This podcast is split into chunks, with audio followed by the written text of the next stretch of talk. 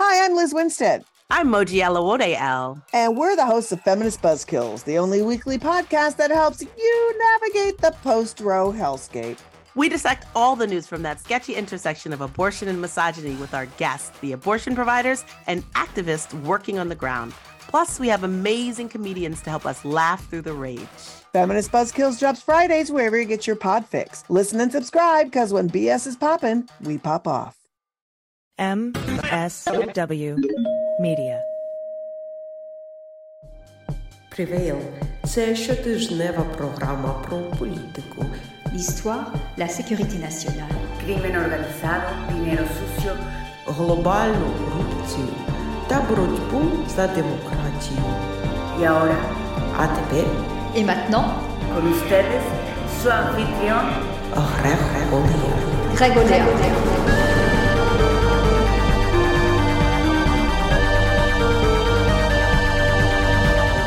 Next to a fight. This time I know our side will win. I'm Greg Olear. This is Prevail. Welcome to the program. We've got a great show. Tom Kemp is here. Tom is a Silicon Valley based CEO and entrepreneur. He wrote a great book called Containing Big Tech How to Protect Our Civil Rights, Economy, and Democracy. It's being released on August 22nd. This is a fantastic book. He's got a lot of great ideas and you know, there are five companies in big tech that control basically everything and are so omnipotent they may as well be God in terms of what they know about us. Um, they're monopolistic. They sell our data. They harvest our data. And when it gets linked up with AI, it's going to be scary. Um, there's no mechanism, there's no antitrust mechanism right now that's being used against them. So, for example, Google just acquires YouTube, Facebook acquires Instagram and WhatsApp. Um, you know, this is how monopolies work. It's like the fucking Borg out there. So Tom's book is fantastic. He sort of talks about all the problems and then gives practical solutions for how to help them. And he's doing this in California. He's involved in policy work in California. What do you hear about this California Delete Act that, he's talking about?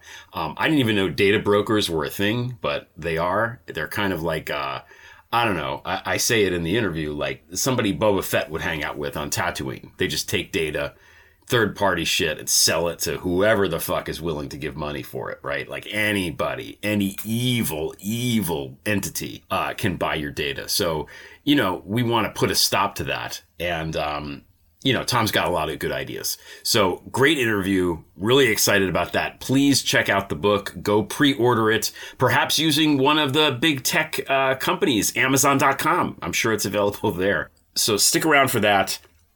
Today is Bastille Day. Yeah, in France. So uh, to all my French friends and listeners, uh, happy, happy. Uh, I'd like to remind everybody that the French Revolution started because the King of France chose to repudiate the debt of the government rather than raise taxes on rich people. So uh, there's a lesson there for the Kevin McCarthy's of the world, for the rich Americans of the world who are funneling and pumping all this dark money into our system because they don't want to pay taxes. Sooner or later, that bites you in the ass, right? Uh, go back and read about the French Revolution and what happens when debt ceilings are exploded because uh, you don't want to raise taxes on rich people. Spoiler alert, it doesn't end well for the rich people. Okay, uh, there's that. Threads. I want to talk very quickly about threads. Tom and I discuss it a bit in the interview. Um, guys, Mark Zuckerberg sucks. Like, remember? Okay, nobody seems to remember this. So, Cat Valente on her Substack, which is cat, V A L E N T E dot substack dot com, wrote about this a couple days ago in a piece called Mark fucking Zuckerberg is not your friend. Um, because I think we have to just keep this in mind. I'm going to read now a couple paragraphs from her piece, which you should all go read because it's excellent. Here we go. This is now Cat's words. Okay. Stop calling him Zuck. I swear to God, I haven't seen his full name in two weeks. He is not your friend. He is not anyone's friend. We are not going to memory hole the last decade of Facebook activity, strangling any brain in reach with a series of ever more laser targeted tentacles. This guy sold our data, including private messages, to Cambridge Analytica so that conservatives could lens their ads so finely, so individually, people were seeing and hearing exactly what they always wanted to, no matter what they'd always wanted to, with a kicky little Trump 2016 in the corner. He did the same thing for Brexit. He happily ran ads advocating for rape, beheading, and genocide against the Rohingya. He ran non consensual, secret psychological experiments on users to see how they changed their stances when the news they followed had its content subtly altered. He allowed misinformation, including the very worst of COVID denialism and anti mask, anti vaccine lies, to run rampant on Facebook for years because it outperformed the truth. Facebook knowingly employed Koch funded climate deniers as fact checkers. He refused to fact check political ads, remove Trump's calls for violence, or take any steps to stop authoritarian governments' manipulation of their algorithm and site at large. And no different than his supposed enemy Elon Musk, Mark Zuckerberg is a homunculus butted off the carapace of Peter Thiel, plausible Cenobite, and definite actual vampire. Okay, again, that's from Cat Valente, and I agree with every word. Um, it's a great essay, and she's fucking right. Guys, Zuckerberg sucks. Elon Musk sucks too, yes, but Zuckerberg also sucks. They both suck. It's just how it goes. So um, I realize that all of these social media platforms seem to be run by people that are really fucking awful. Spoutible is the exception. Chris Bouzy is not awful. I don't know what we're going to do here, but we have to stop, like, you know, believing the bullshit about these people. This guy is fucking bad. He's old school bad. So, you know, old school bad is still bad. That's just how it works. Anyway, enough about that. We're going to talk about threads a little bit at the end with Tom. Um, we recorded this over the weekend, which was on Sunday, whatever this past Sunday was. Um, so anything that happened this week, we did not yet know about, although I don't think that much happened in terms of what we discussed. Great conversation. Again, his book is called Containing Big Tech. It is coming out on August 22nd.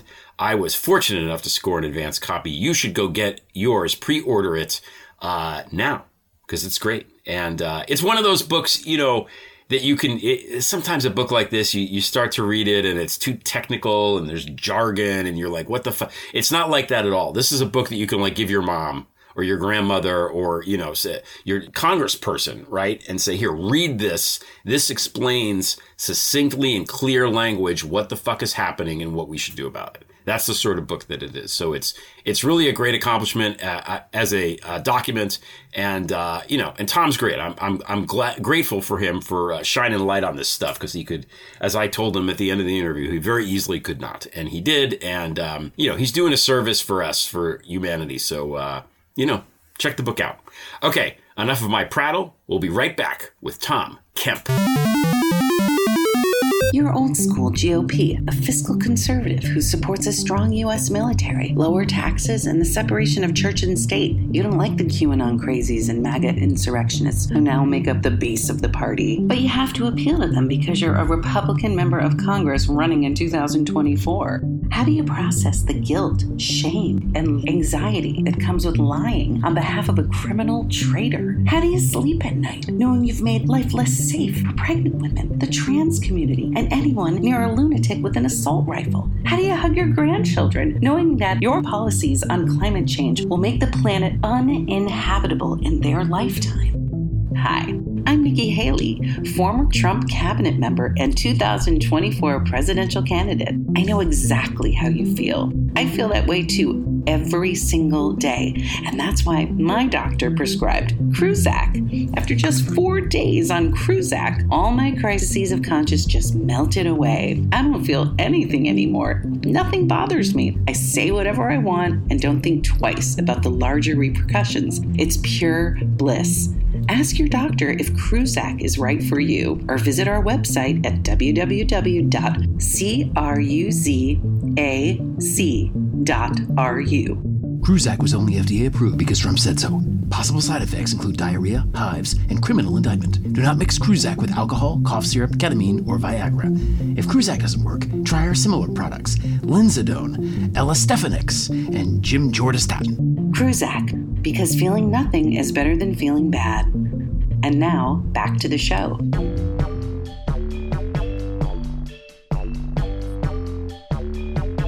Tom Kemp, welcome to Prevail.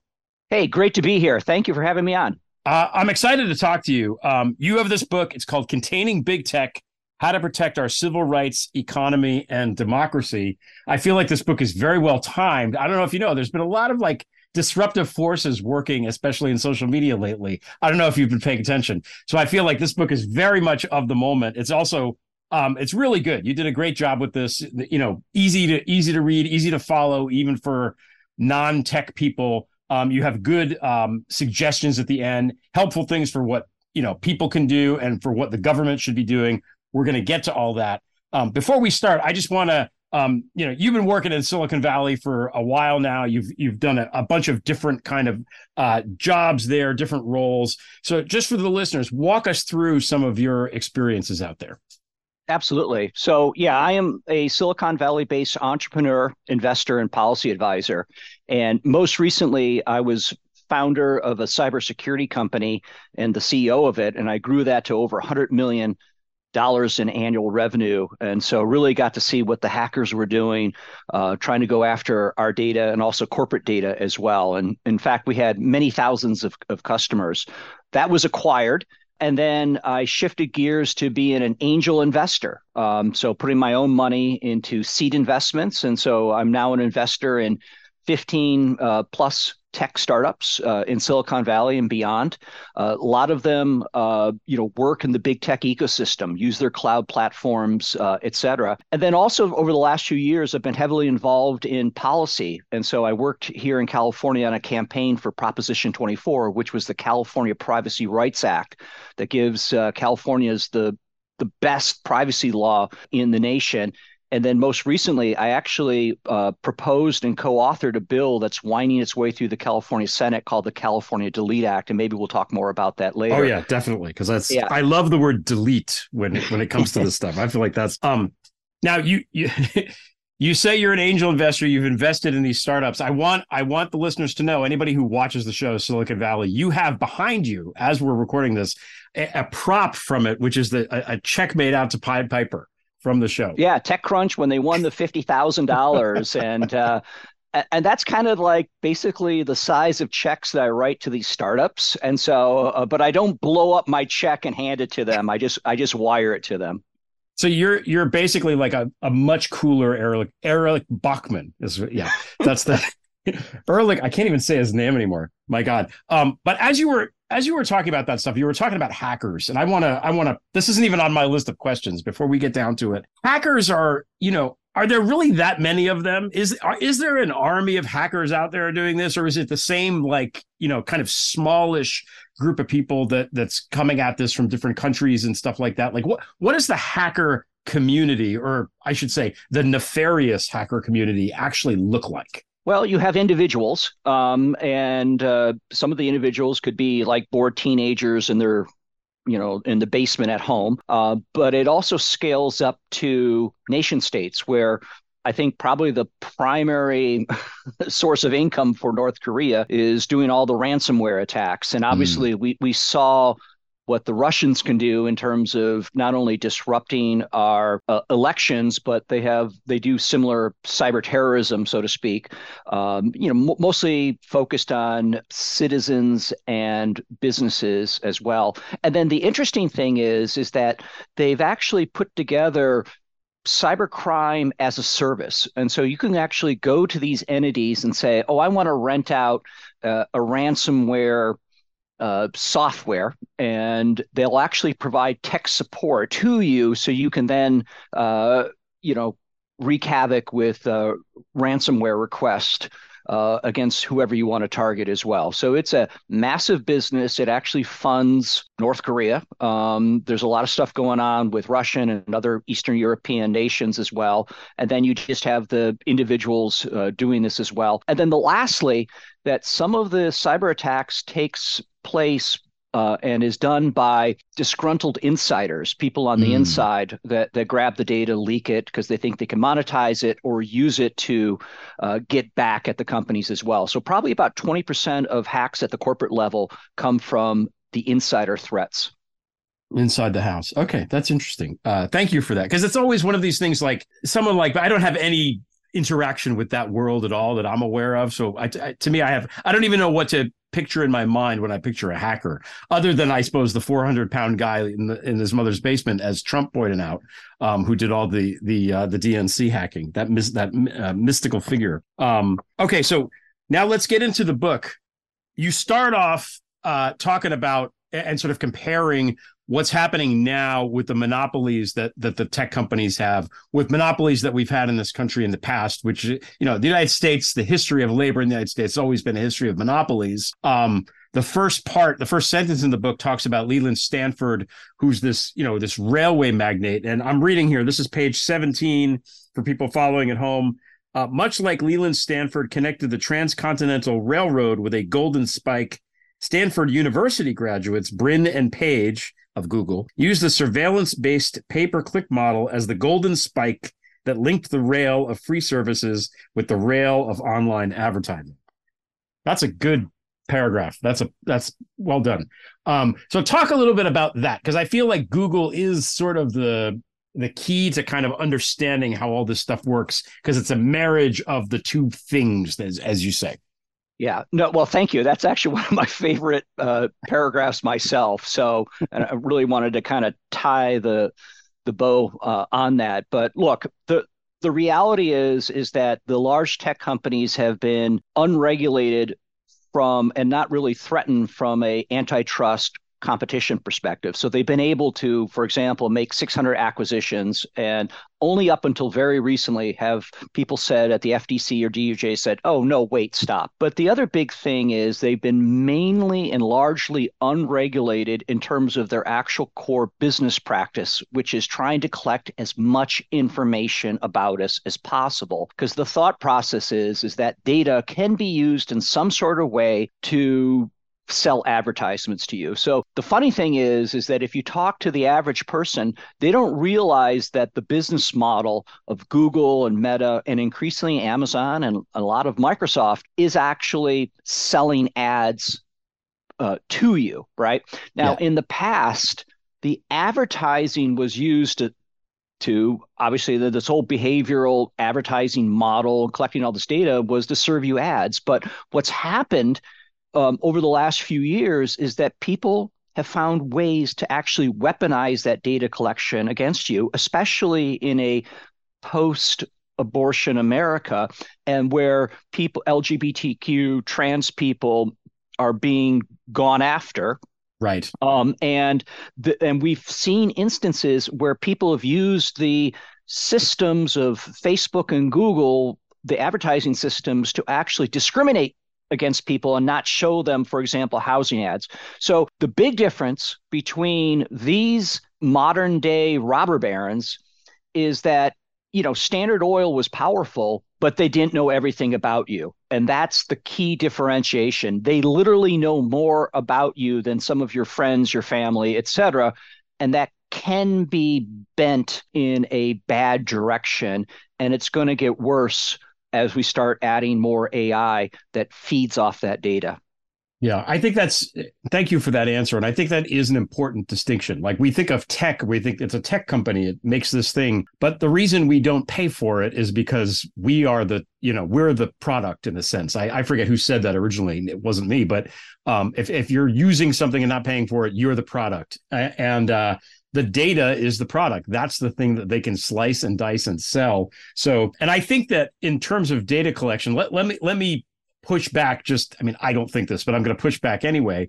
Uh, I don't mind personally when I see ads that relate to me if they're if it's done well it's like oh this is a nice service that i think that i might actually like and blah blah blah. I've bought things that way before online lord knows. I think most people have. You see something that pops up. Um, they often get it wrong. You know if you're like uh, my toilet broke one time and i was like googling toilets at lowes and then i saw like fucking toilet ads for the next two weeks. You know it does dumb shit like that. But when it's done right um, in theory, it should be elegant. It should be able to to uh, solve the problem of the company, which is, hey, we have this great product and we want to get it in the hands of people that would really like it, to somebody like me who would like a product like that.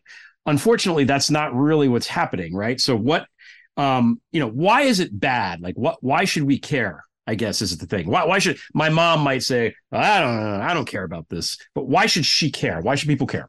Well, there's a couple of reasons. So first of all, um, you know, one third of the internet are kids under 18, right? Mm. And I don't think it's if someone was collecting all that information about your kids in a physical world, you would call the police and say they were stalking you, right? Right. Um, and so I don't think it's healthy to collect personal and behavioral data about kids and then serve them ad, especially at that age that they're trying to discover who they are, right? Yeah. And so um, they may question their sexuality, right? And and so therefore, I don't think it's appropriate to then have that type of data or inferred data being used to serve but they don't know if it's a kid or not or they don't actually actually they do know but they don't care number one right. the second thing is is that there is categories of personal information that's very sensitive and so just recently various uh, companies were found, uh, pharmacy companies were found to be, uh, if you go to their website, sending data back to Facebook about things that you were buying online through the pharmacy, like Plan B or researching HIV, et cetera. I don't. I mean, so there's one thing about having a toilet follow you around, but do you really want like uh, Plan B or HIV or Adderall ads following you around I, so I think there's an issue, but it comes, but at the end of the day, is it, it really should be about your consent. You should actually agree to say, yeah, no, I'm I'm cool with you doing that, but there should be limitations. There should be a ban on behavioral advertising for kids. There should be a ban about the use of sensitive personal information such as healthcare, uh, about reproductive health, et cetera, because that yeah. same information about the toilet can be if someone in Idaho looked up an abortion clinic or did a Google Maps to an abortion clinic in Washington and got directions because now that's actually illegal to go out of state in Idaho and get an abortion. So it can be weaponized against you.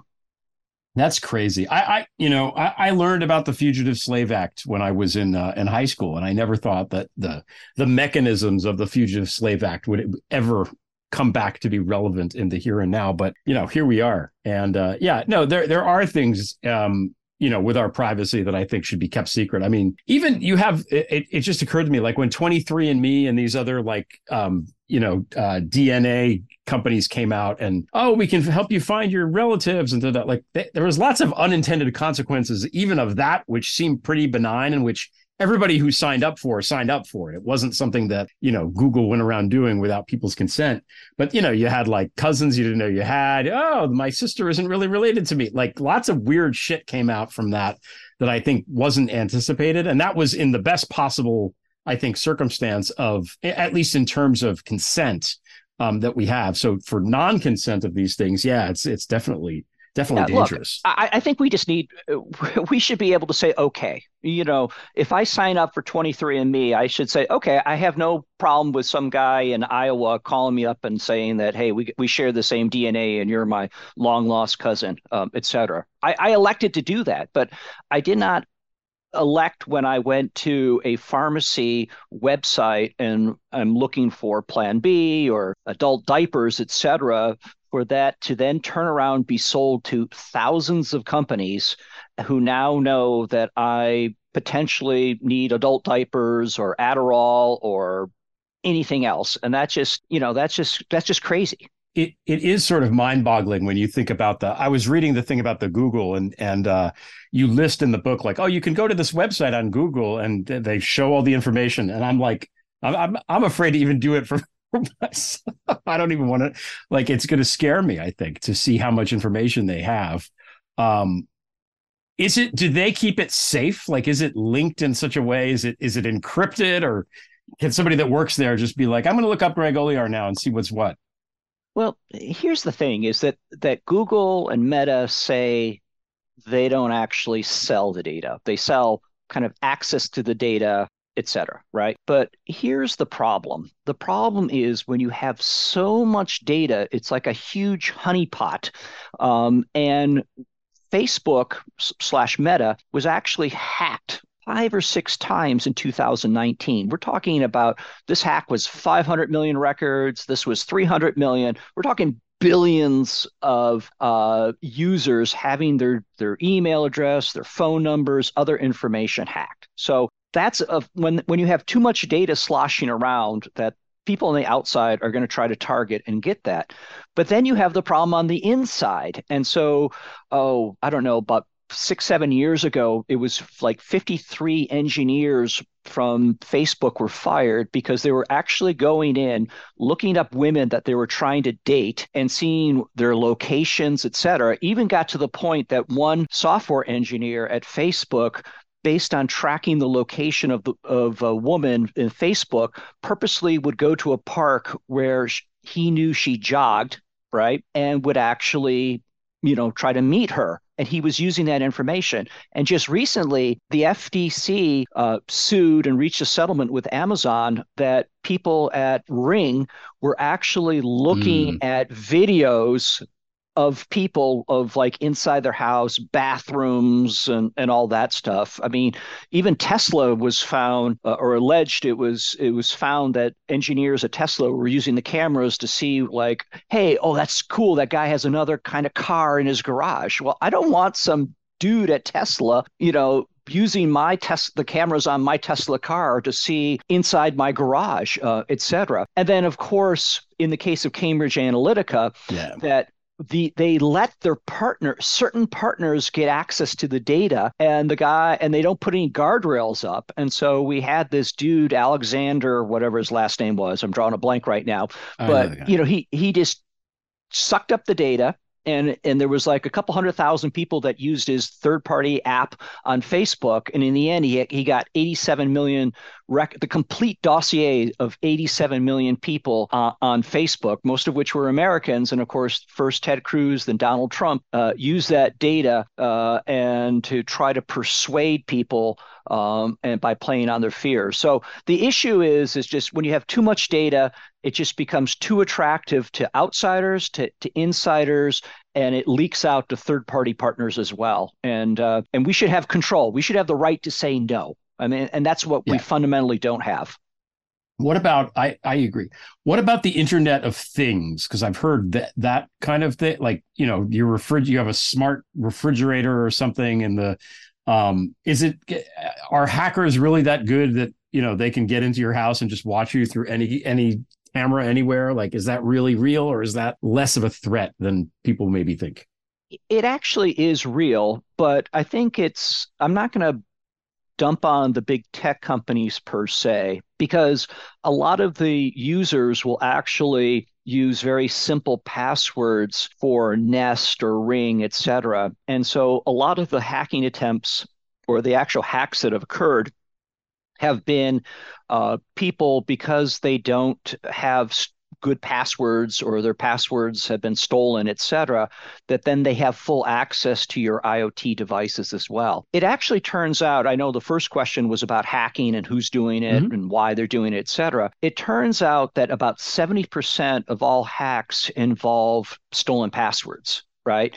Um, and um, and they steal, they either guess it or they, they get they they steal it by hacking one site and because we share passwords across multiple sites et cetera and because all these iot devices are controlled by usernames and passwords that the bad guys can get at it as well. Now, clearly, the tech companies that uh, run, operate, produce, manufacture can probably say, hey, let's require multi-factor authentication like get a text message et cetera and they don't so part of the blame is they need to build in more security for their own devices. But we have an issue that more IoT devices means more usernames and passwords means the the greater the likelihood that someone could be taking over your refrigerator and you know watching you in your own internal Nest cams.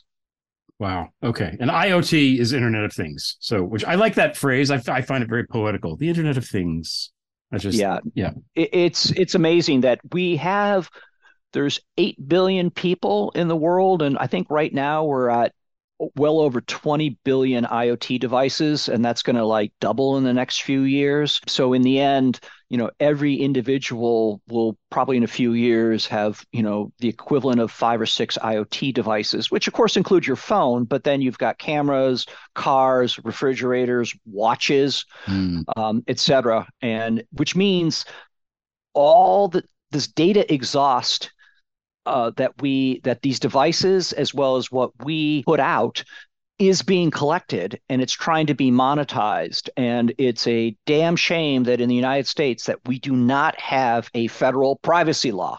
I mean yeah. that's the that is like like the oh my god moment is like you we have no rights because the the word privacy as we painfully know from the repeal of Roe v. Wade is not in the U.S. Constitution, and that right. was the basis for Roe v. Wade. And so um, we need to be able to have a federal law. We have some at the state level, California being the best, to to actually give us some privacy rights. And I should also say, privacy is in the U- is in the California Constitution as of I think 1972, et cetera and that worked to the to uh, pro rights advantage i think in montana because it turned out that they had the right of privacy in their constitution as well but most states don't. Okay. Yeah and i remember i think when back in 08 even people talking about how that should be a thing like somebody should run on that and to, you know we, we demand privacy laws. Is that something that theoretically would appeal also to the maga crew? They seem pretty paranoid to me. So um, you know a right to privacy i think it's a it's easy to spin that as a good thing for most Americans, I would think. So it, it, actually is. It has wide bipartisan support, but there's two issues that are uh, that that there can't be agreement. The the first of which, which is uh, it's actually really funny because you would think that the Republicans would support the right to preempt. So basically, if you pass a federal privacy law, and, and in my case, I want that to be a floor that the states can continue, as Justice Brandeis said, to be a lab of democracy and improve upon it. Mm-hmm. But the Republicans actually want to preempt state law and say, no states can come out with anything that's better or up up above because they want to satisfy the business aspect where the businesses don't have to worry about California cracking down on a, a new new issue, et cetera. So the Republicans actually want to have the privacy law be a ceiling right? While okay. most Democrats want it to be a floor and be able to add to the federal standard, et cetera, which actually kind of flips on the head that kind of the hypocrisy of a lot of Republicans that are about states' rights. Right. But except when it comes to a privacy law, we don't want states' rights. We want to have we want to have like the lowest common denominator, and you can't go above it. The second issue that's been stopping us for a federal privacy law has been a private right of action, where the Republicans don't want the ability for people to sue Google or Facebook or, or mm. anyone else for violating their privacy rights because they're they're worried about lawyers going crazy, et cetera. I think there's ways to actually compromise on that. Maybe you can limit to like if your if your username and password information has been stolen, uh, et cetera. But th- th- those are the two big bugaboos uh, that are actually holding it. It just kind of goes back to the core uh, dysfunction that we have in our politics uh, yeah. between R's and D's that we can't get something as basic as a federal privacy law um, and so now it's we're up to 10 states that passed laws, two more are about to go, go live. So 12 of the 50 states will have their own kind of patchwork set of privacy laws uh, to address this problem. Well, that that's good news. Um, and maybe it'll just keep happening. I mean, there's no, you know, the argument about the floor and the ceiling. Meanwhile, it's just a big fucking elevator shaft, right? There's, there's no nowhere to find purchase on this thing. Um, that's not great. And the hypocrisy is always there. Ron Paul, not Rand, Ron running, I'm a libertarian. The government shouldn't interfere with anything other than abortion. Then it's okay. That, you know, when it's a medical thing between a woman and a doctor, then I want the government there, but not for anything else. Not for it, it just makes no sense fundamentally, but I don't think that it's supposed to make sense. I, th- I think it's supposed to be, uh, you know, not that way. So, um, okay, this is a good time to take a quick break. We'll be right back with Tom Kemp.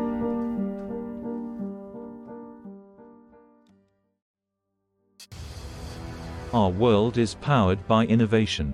The products and services created by big tech have transformed our lives in ways we could never have imagined. But with great power comes great responsibility.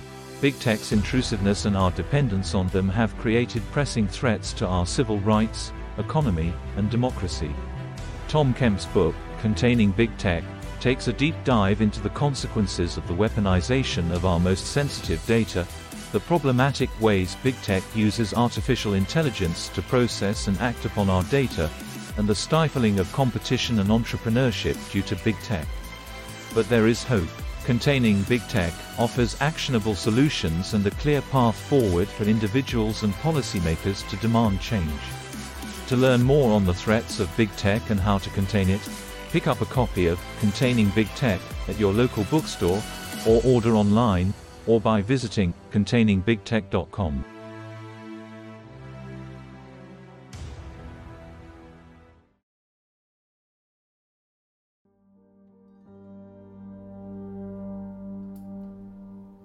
Okay, we're back with Tom Kemp, author of Containing Big Tech How to Protect Our Civil Rights, Economy, and Democracy. Okay, we before the break we were talking about um, just laws and how it, through the states now it's going to be uh, a dozen. Is New York one of them, by the way? No. Mm. Come on, New York, let's go. Come on, Hochul, let's do this thing. Um, I worry about. I feel like a lot of the reasons why big tech has been able to be to uh, avoid uh, legislation for as long as it has is because what they do is beyond the grasp of of the, a lot of people that are in Congress. We have, especially in the Senate, a very very old group of people there who you know and and that's not there's nothing wrong with that but older people tend not to be as great with tech or understand it as well everybody knows what a train is and that you know it, linking the trains there's no there's no problem understanding the, the theory behind it. But some of this stuff is not, you know, it's not simple to understand in the way that these past technologies were. Um, you know, how do we educate them? Like, what do we do with with, with something like that? We just wait? I mean, I don't know. Yeah, uh, obviously, everyone remembers um, Senator Hatch, you know, asking you know Zuckerberg, well, how does Facebook make money? And he was like, Senator, we sell ads, right? and then just recently, uh, you know, there was I think I don't know if it was a senator or congressperson kept on referring to, you know, his iPhone when he was uh, asking the CEO of Google, and it was like, sir, we don't make that. that's that's that guy uh, right there. And then most recently, uh, you know, Republicans were complaining that uh, big tech was cracking down on their mass emails right?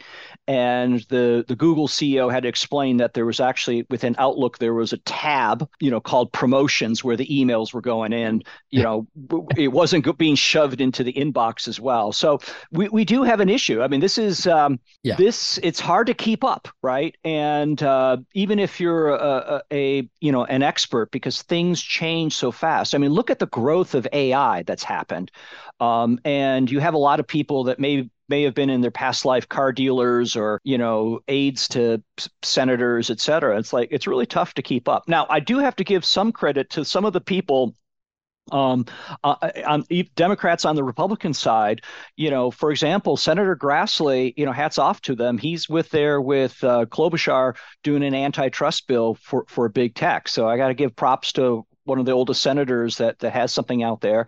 Actually, uh, uh, Senator Lee in Utah is trying to uh, break up, have a law that breaks up the monopoly that Google has in, in ad tech uh, as well. So it's evolved greatly, yeah. but we still have a long way to go. In fact, one of the reasons why I wanted to I wrote this book was that like you could hand it to your congressman or your senator, et cetera.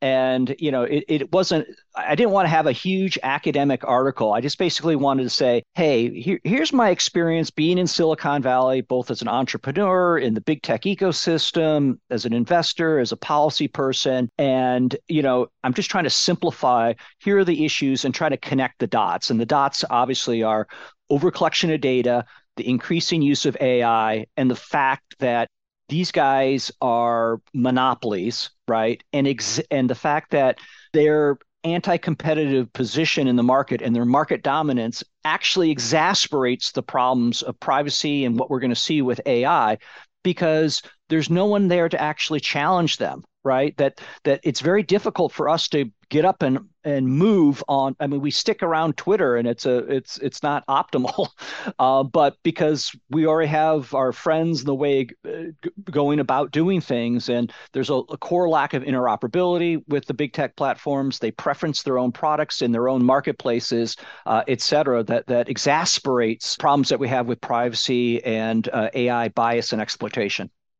That's interesting. It, it um whenever I feel like when you have like a Grassley working for something like this or a Mike Lee it's not clear yet almost to anybody where this is going. Like I feel like that Mike Lee definitely has some nefarious reason for wanting this to happen because he's a fascist. But uh, so I don't know what it is, but um, if he thinks it's popular, or it might just be he personally thinks it's a good idea. I, Josh Hawley is also, I think, kind of interested in some of this stuff too. Um, you know, in ways that maybe it'll it'll work together. It reminds me of the post 9-11 period when you couldn't couldn't figure out who was doing what anymore. It was strange. Yeah, you know, I, the I think a lot of the Republicans they're anti big tech because they worry uh, about like the fact that there's a lot of big tech people. They're based in California. They've historically supported Democrats, mm. and they didn't like the fact that there was censorship of of Trump and uh, what they call censorship of, of banning him as well. And so you know, so I think that they're trying to score points and kind of work the umps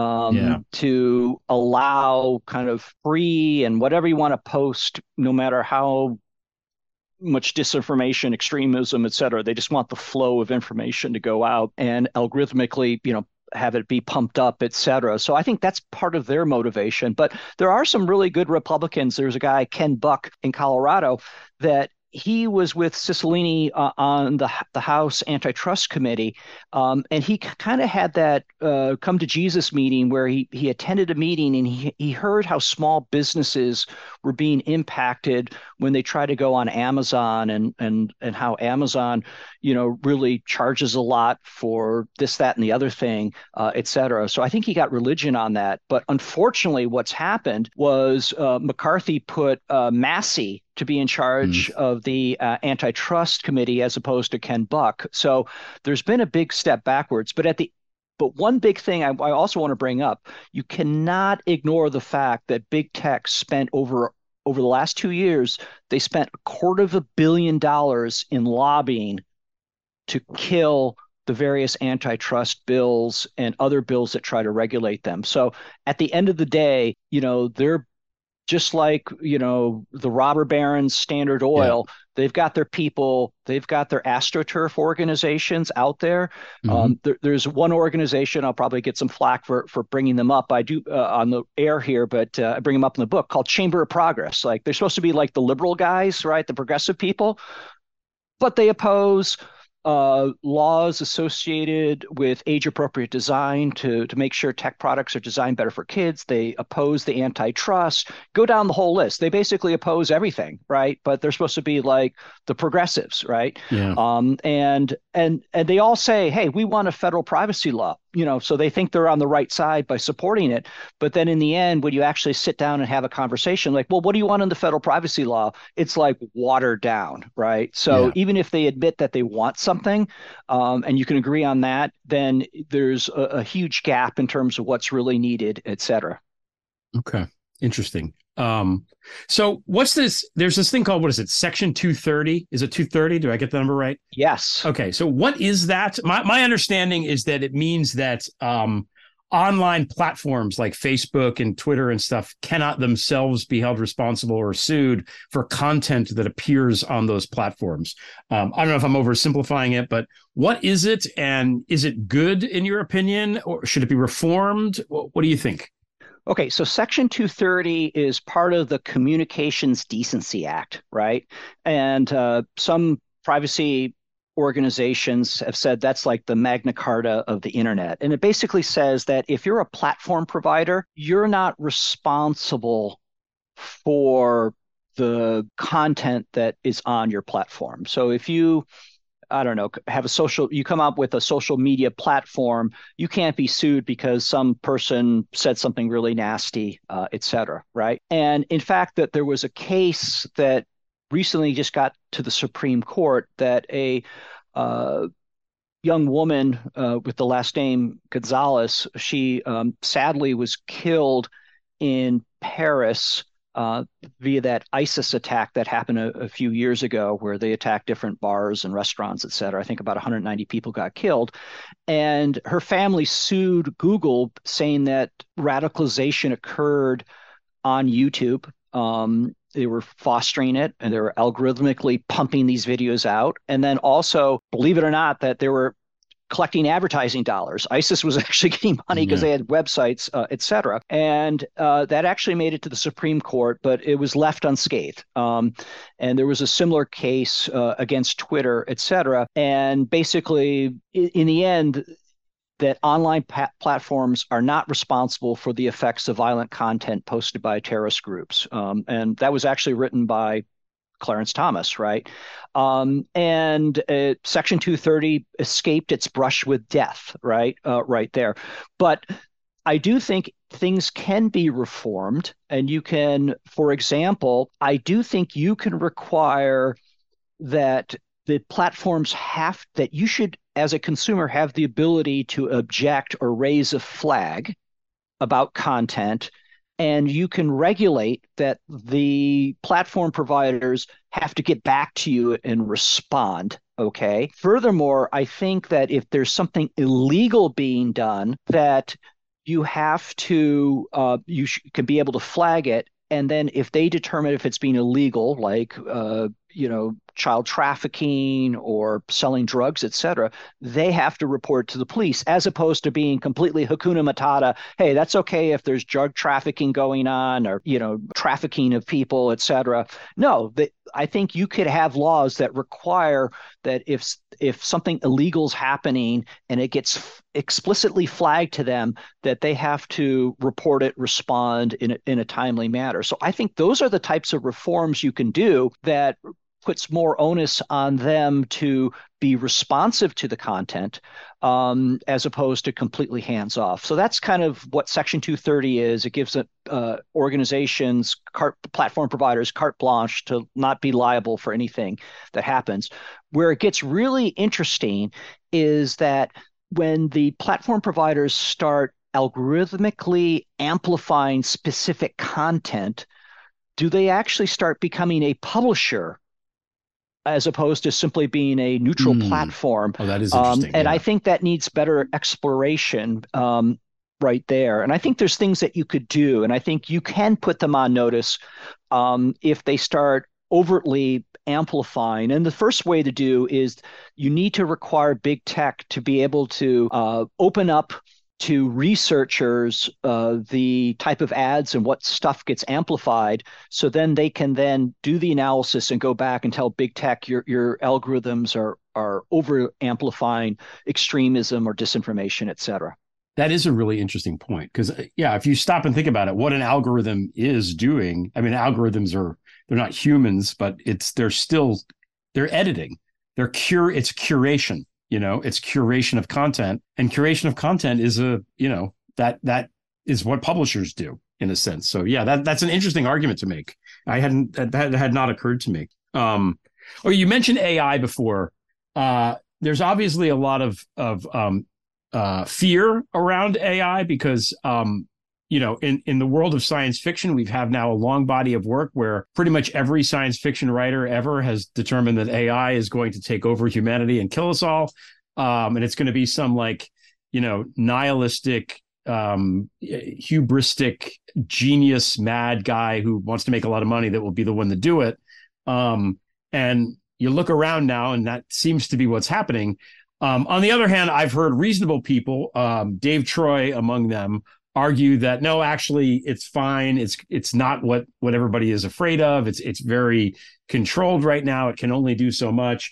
I guess my position is that computers can't even figure out like what a fire hydrant looks like to break into something so maybe we're all right but um what do you what's your opinion on ai well you know ai is taking algorithms which are you know mathematical formulas or preset coded instructions and it's the evolution of those algorithms being able to learn and evolve right? And so and and that's why they're starting to you know become more human like in that they can actually you know have some element of reasoning and decision making that can occur that evolves based on the data flowing through them uh, as well. Um, and they have been able to get to this point because of the mass amounts of computing power that can be applied to it as well as the mass amounts of data uh, as well but we've had ai for a number of years i mean you know i mean stock trading, et cetera, was basically done by algorithms that were getting smarter, uh, et cetera. But we now have a lot of AI out there. Obviously, I have a Tesla. I mean, AI does identify uh, a bike versus a fire hydrant to some degree right there. Um, I obviously we have Siri and Alexa that uses uh, natural language processing, which is a form of AI to help interpret and understand what we're saying. Um, I'm very encouraged and excited about the use of AI from a medical perspective, doing a better job of looking through test results, uh, et cetera. But I think what's really happened in the last uh, year or so, it's the whole generative AI that's really raised awareness where people can now see that you type something, you know, you type a cat in a spacesuit, and all of a sudden it there's a picture of a cat in a spacesuit based on that, you know, three or four words of, text, or the fact that, you know, you can write your college essay using generative AI, uh, et cetera. And what I think is that at the end of the day, it does need regulation because what the big tech companies, for example, were doing was using the overcollection of our data to pummel us with ads. Now they're going to do what TikTok does, which figures out you know via the signals that we send with us swiping right or skipping a video they're going to start doing that same thing to try to make their products more addictive to keep us on their platforms as mm-hmm. much as possible. And in the case of threads from meta they now have a huge additional source of data textual data that they're going to integrate in as well and try to keep you hooked hooked right there. So i think that we do need to put guardrails especially for children like no more autoplay um, and uh, no collection of their sensitive uh, data, um, et cetera. I think, especially that could be used from an AI perspective.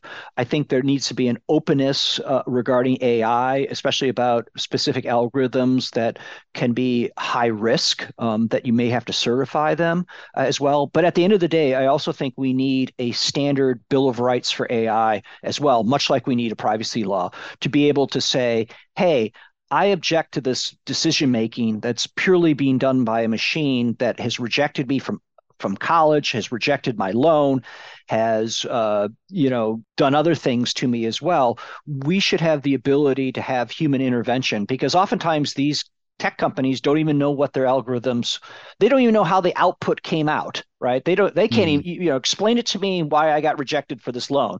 I don't know the the the, the, the system said you're rejected. You should have a right to to object and have have some form of a human intervention. You should have a privacy food label equivalent.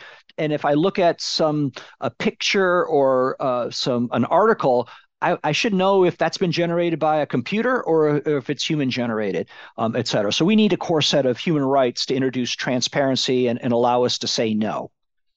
That's great. That's a great answer. Um, thank you uh, for that. Okay, so by the way, when I said fire hydrant, I meant like the CAPTCHA things, you know, where it's yeah. like click on the thing that's a fire hydrant. It's like, how can really we can't they can't figure out how to do this. Um, so all right. So of the big five, which is Amazon, Apple, Google, Meta, Microsoft, which is the least evil? I would say uh, probably Apple, um, because their core business is selling us devices and services. Um, that advertising is only, I think, a five to ten billion dollar part of their business, and they're trying to uh, not use behavioral data and sell it to other entities, et cetera. That being said, that the biggest issue that I have with Apple is that they're a monopoly. And say, for being in Silicon Valley, um, say I wanted to create a company that sells mobile apps and obviously there's really only two platforms ios and android right ios is the operating system for iphone android is for google devices that Samsung and LG and other people sell right there. The fundamental issue is that they both platforms require a 30% cut. Okay.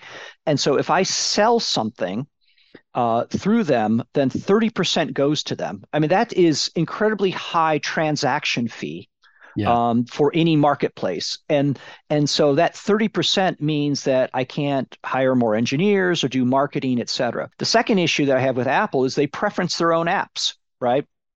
So, for example, um, Spotify, uh, I think, uh, is suing Apple about this, is that they want to come out with ebooks and audiobooks, right? Well, they have to, if people buy that through Apple, they have to pay that 30%.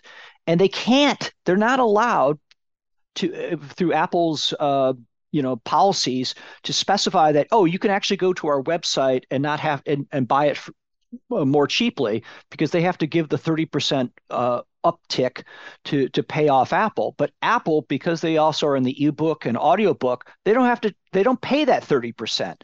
So they they mm. provide a marketplace, but they participate in the marketplace. The the other issue I have is Apple can sit there and see what are the most popular apps being downloaded and Amazon does this too, of course, in their marketplace. And in the case of Amazon, all of a sudden, if it's a hot selling uh, dog bed or something like that, all of a sudden there's an Amazon Basics, you know, two months later for a dog bed that complete because they've take the advantage of having the flows of data and seeing what's the most popular. They don't have to do any of the research and development; they just clone it. And Apple has the same thing. Google has it because they operate these marketplaces as well. So Apple is probably the best in terms of not collecting as much data about individuals, and they don't do the whole surveillance uh, behavioral advertising thing. But in terms of being a monopoly, eh, with the self-preferencing, the overcharging uh, for transactions and um, using their platforms, uh, that needs to be addressed because it, it, really stifles the ability for a startup to say, "Oh, I want to come out with a mobile app." It's just too expensive. Yeah, yeah. No, that's something I didn't even think about. I'm not going to ask you who's the most evil because I think everybody everybody knows. Um, yeah, I don't know what the answer is. Who's the most evil? But um, Zuckerberg is is he's got to be on uh, on the short list, and everybody has flocked to this Threads thing all of a sudden, and it it feels insane to me. I mean, in 2016, I mean they, you know, the Facebook thing you wrote you wrote about it in the book here. Uh, let's let's find this thing, okay? Um, False information being deliberately spread to influence public opinion has heavily shaped our politics since 2016. For example, in the 2016 US presidential election, there was, per Robert Mueller's report, sweeping and systemic Russian social media disinformation. After Meta CEO Mark Zuckerberg initially brushed off as a pretty crazy idea that fake news on his platform influenced the 2016 US election, Meta subsequently admitted in late 2017 that over 126 million Americans saw Russian linked posts that were designed to sway the election. This number represents nearly half the number of US voters at the time. Um, given that Trump is probably the worst thing that's happened to this country in my lifetime, like, why are you going to trust this guy now with another thing? I don't understand why people are doing this. Yeah. um, I don't know. There's just so many things that that Meta does um, that is infuriating. Um, and literally, I, live in Menlo Park.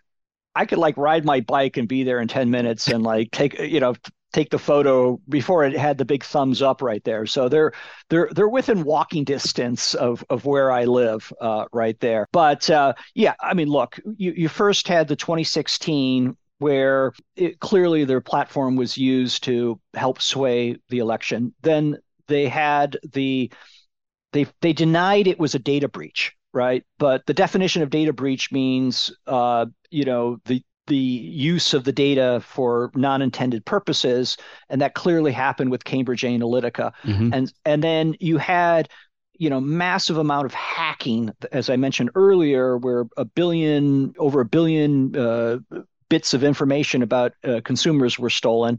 You have the fact that they have in the past said, "Oh, well, we're going to why don't you give us your phone number so we can introduce multi-factor authentication?" Um, and then they said, then they took that the fact that you gave them the, your phone number and then they started like sending you text and then having that as part of the data that people could advertise against as opposed to the purpose which they asked you for. So the list goes on and unfortunately we're kind of in a situation of that something bad happens they profusely apologize then we move on to the next thing as well. Um, and at the end of the day we just have to just get serious about having a federal privacy law and we've got to get much more serious about throwing the the Bork School of of Chicago School of uh, antitrust and seriously look at you know anti-competitive behavior uh, that they have. But yeah, Threads has a huge set of users that that can sign up. The inst- all the Instagram users can sign up for it, so it's not surprising that you know 30 million of the 1 billion, like three percent, uh, decided to check out Threads in the first day. They have over Instagram has over a billion users, right? Yeah, and so, it skews young. I mean, all the kids use it. You know. Yeah, and so maybe this could be an alternative texting, you know, mechanism. I, I personally, am not. I haven't. I decided like I signed up for Mastodon. I signed up for Post News. And then I'm like, should I do threads? I'm like, uh, probably not, especially because they they only have the for you, which means I get everyone and anyone. Oh yeah. And I, yeah. I, I, I want to have just to be able to look at the people that I follow, and that's what I really care because I, I kind of want it more curated just for the people I care about. Yeah. And, and it can't it doesn't work in Europe because it's against the law there because of all the privacy stuff. So exactly, yeah, there's a lot of and you can't delete it ever um, without deleting your Instagram.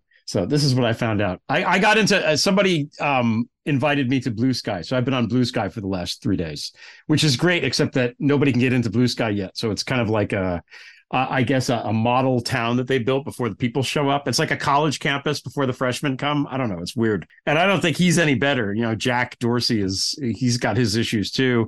Um, I think this is all caused the fact that that people don't mind Zuckerberg now is because they hate Elon Musk so much. Like I, I feel like we should when we're making the the laundry list of reasons to hate Elon Musk, making Mark Zuckerberg seem kind of okay has got to be on that list. It's it's like Trump making W seeming kind of okay by comparison. I don't know. Yeah, no, it's it's funny because um, yeah, like is he the, you know of all the people that would be the savior, uh, it would be Zuckerberg, right? You know, so but yeah, look, I, the, the fundamental issue is we still have too much power and too much dominance of core markets in the hands of very few entities and organizations. Yeah.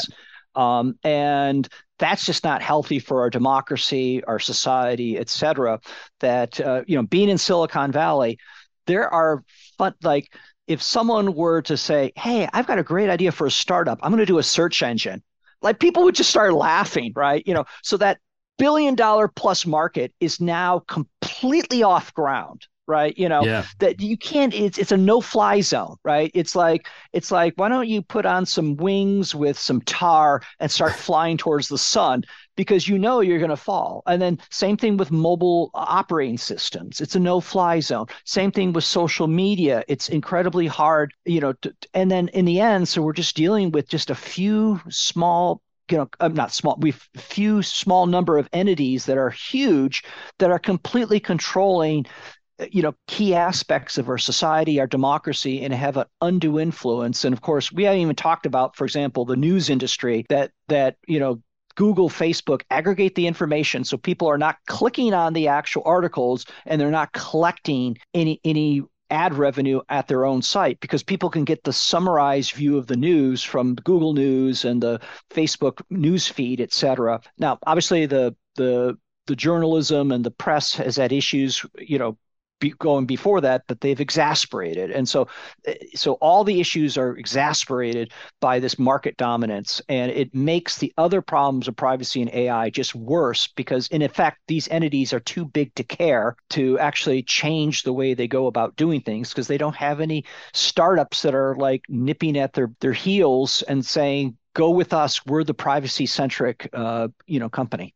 Yeah, yeah. No, it's it's the same. Everything gets so big then they cut their they start laying people off. Then the services suck and then nobody has anything that's useful or good. That's that's the pattern with this stuff. So okay let now what, what i really like about the book is that you offer solutions. You're not just like here are the problems and then you walk away. Like there's things that you say to do that things that individuals can do themselves you know to make themselves more uh, aware of privacy concerns and stuff like that and and legislation that we should demand and and and have. Now you mentioned at the beginning the the california consumer privacy act Act and then the California Delete Act. Um, tell us a little bit about those things and how they came about and what they do, how they protect us. Yeah. So, just at a high level, companies that we directly interact with, that's kind of call it first party data. I directly interact with Walgreens and Walmart and uh, Google and Facebook, et cetera. And so, what the California Consumer Privacy Act, which was amended by the California Privacy Rights Act, CPRA,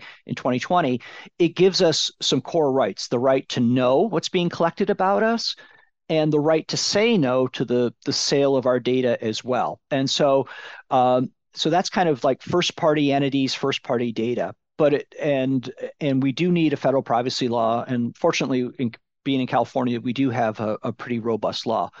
But then there's turns out there's always a but there turns out that there's these entities called data brokers that we don't have a direct relationship. We never interact with them.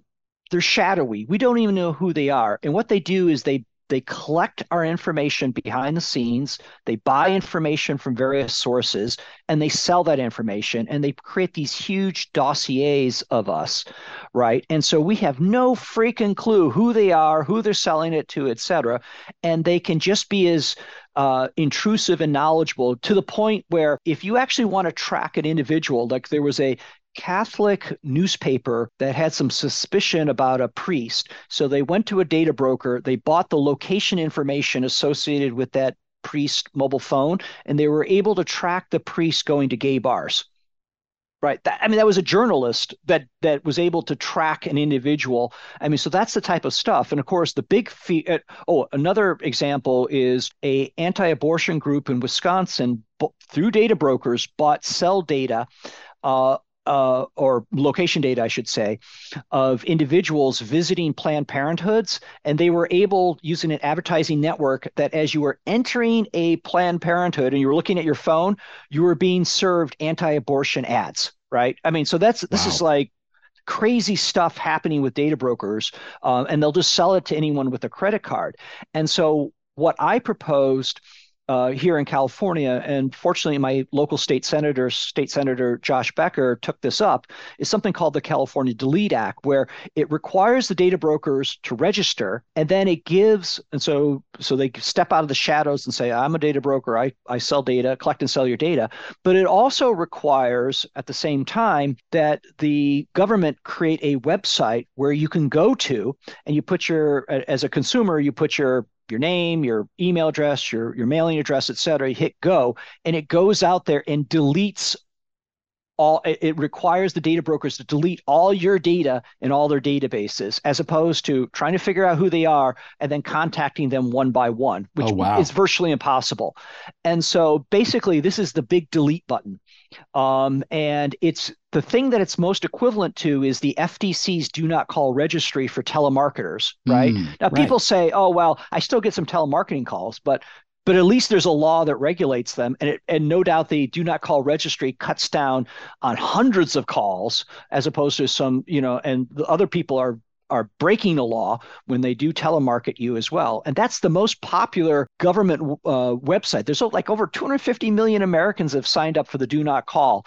And uh, so we we've actually passed the California State Senate with SB 362, the California Delete Act. It's now on the Assembly but we have some some opposition. Who do you think is opposing it? The same entities that opposed all these other things as well. So it's going to be a tough battle, but you know, the second you explain that we give you the ability to hit the delete button and have these again these it's not like a, a, delete button to delete your facebook data that you have a direct relationship. These are like companies. You don't have no clue who they are. They're collecting all your data yeah. and they're selling your data.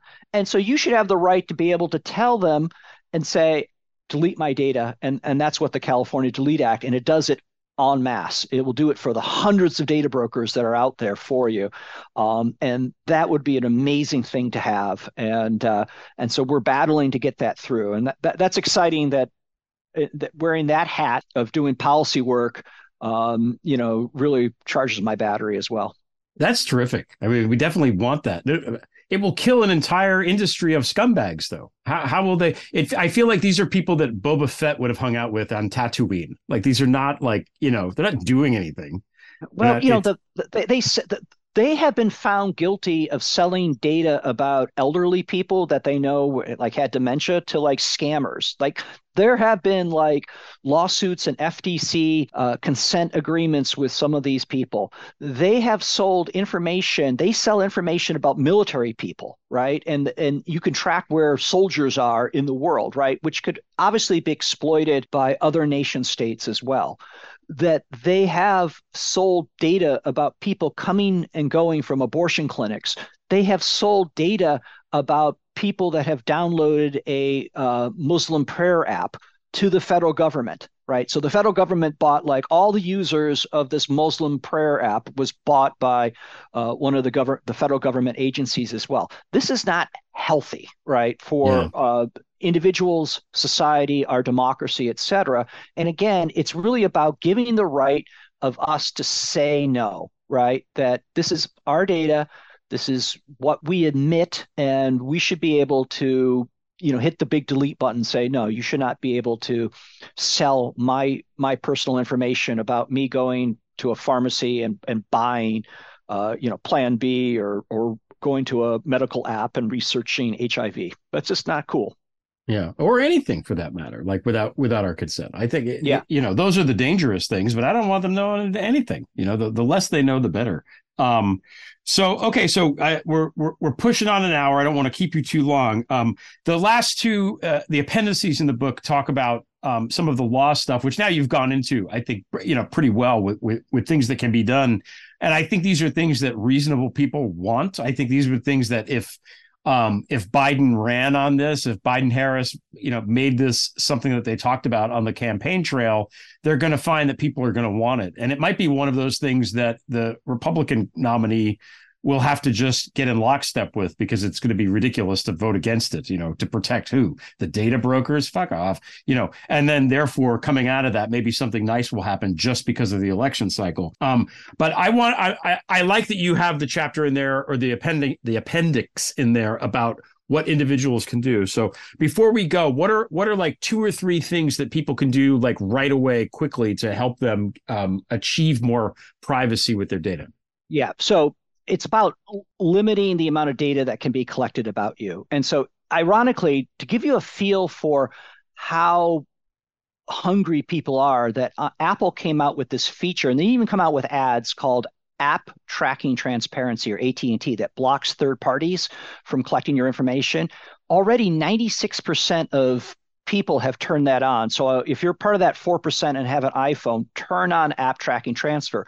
That blocks the data flow to third parties.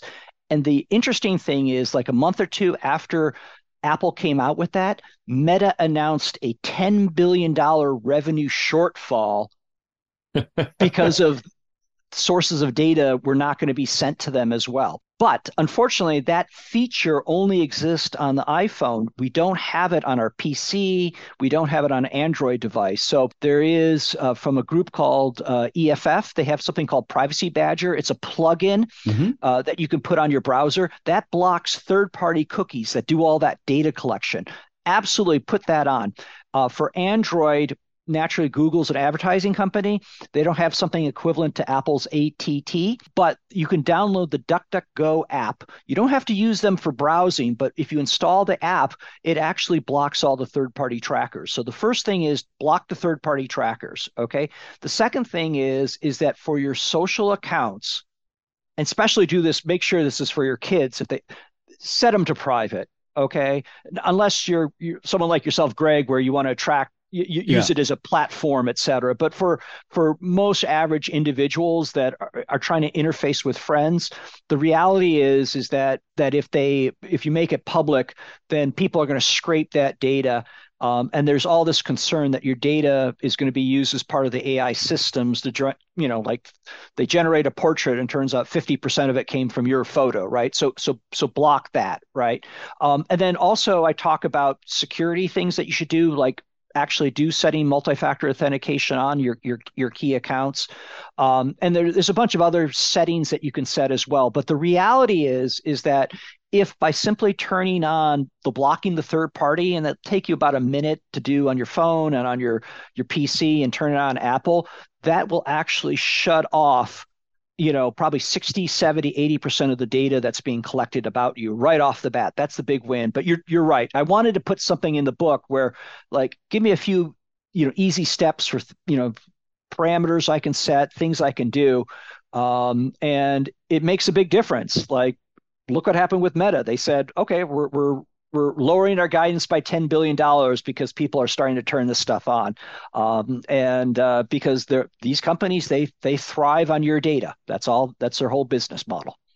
Yeah. Well, thank you for that. And thank you for writing this book. I mean, this is, this is a super useful book. Again, it's called Containing Big Tech how to protect our civil rights, economy, and democracy. And you could very easily just rest on your laurels there. And good on you for you know really trying to give back to the to the community uh, and the country and everything. And uh, yeah, it, it, thank you for for doing that because a lot of people wouldn't. And uh, you know, I appreciate it. I appreciate the work that you're doing here in this space. Oh, thank you very much. I appreciate now, it. Um, Speaking of social media, though, so where, where where can people find you? You're still on Twitter, right, until it dies, which might be by Friday before this. This might it might be gone before this comes out. But uh, but what's your Twitter handle? Because it's not your name; it's something else. It's yeah, it's at Tom Kemp zero zero. Um, if you're more of a professional person that does LinkedIn, I'm at LinkedIn slash Tom Kemp. Uh, so feel free to connect with me on LinkedIn as well. Uh, and then um, I do have a website, tomkemp.ai, um, where I got more information about the book. Uh, you can watch a video about the book, uh, as well as uh, I got a big old blog where I you know write about the latest and greatest things that are happening and and and provide updates, for example, on what's going on with this Delete Act. And I would love to have other states, you know, try to do something similar as well. Yeah, so that's something people can do. People can call their state governments and be like, "Let's get this thing going. We we we want this. Damn it, we want it." Tom Kemp, thanks so much for joining me today. This was great. Thank you. The Prevail theme song is by Matthew Fossa. Zarina Zabrisky, Marie Kost, and Martha Acuna provided the introduction in Ukrainian, French, and Spanish, respectively. Voice talent is by Stephanie St. John, Tally Briggs, Michelle Cantor, and me, Thanks to Allison Gill, Molly Hockey, Kenai Williams, and everyone else at MSW Media. Please subscribe to the Prevail Substack with updates every Tuesday, Friday, and Sunday. Your $5 monthly subscription funds the column and the podcast. Visit gregolear.com to learn more. Thanks for listening. Drive safely. Don't forget to tip your server. And until next time, we shall prevail.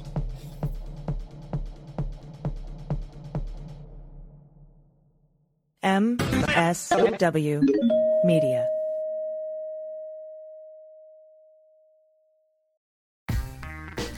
I'm Frances Callier. And I'm Angela V. Shelton. And we're Frangela. You know what you need in your life? Hmm. The Final Word Podcast. Yes, you do. That's right. It is the final word on all things political and pop cultural. Where we make real news real funny. Where we inspire you so you can hashtag resist. Subscribe and get a new episode of the Final Word Podcast each week. It's the news we think you need to hear. That's right. We think you need to hear it. Okay? Yeah, it's what we say so. That's right. And because all we do is give, every Thursday you can listen to our hysterical podcast, Idiot of the Week. We round up the stupid because you know what? Somebody has to. Okay. All we do is give.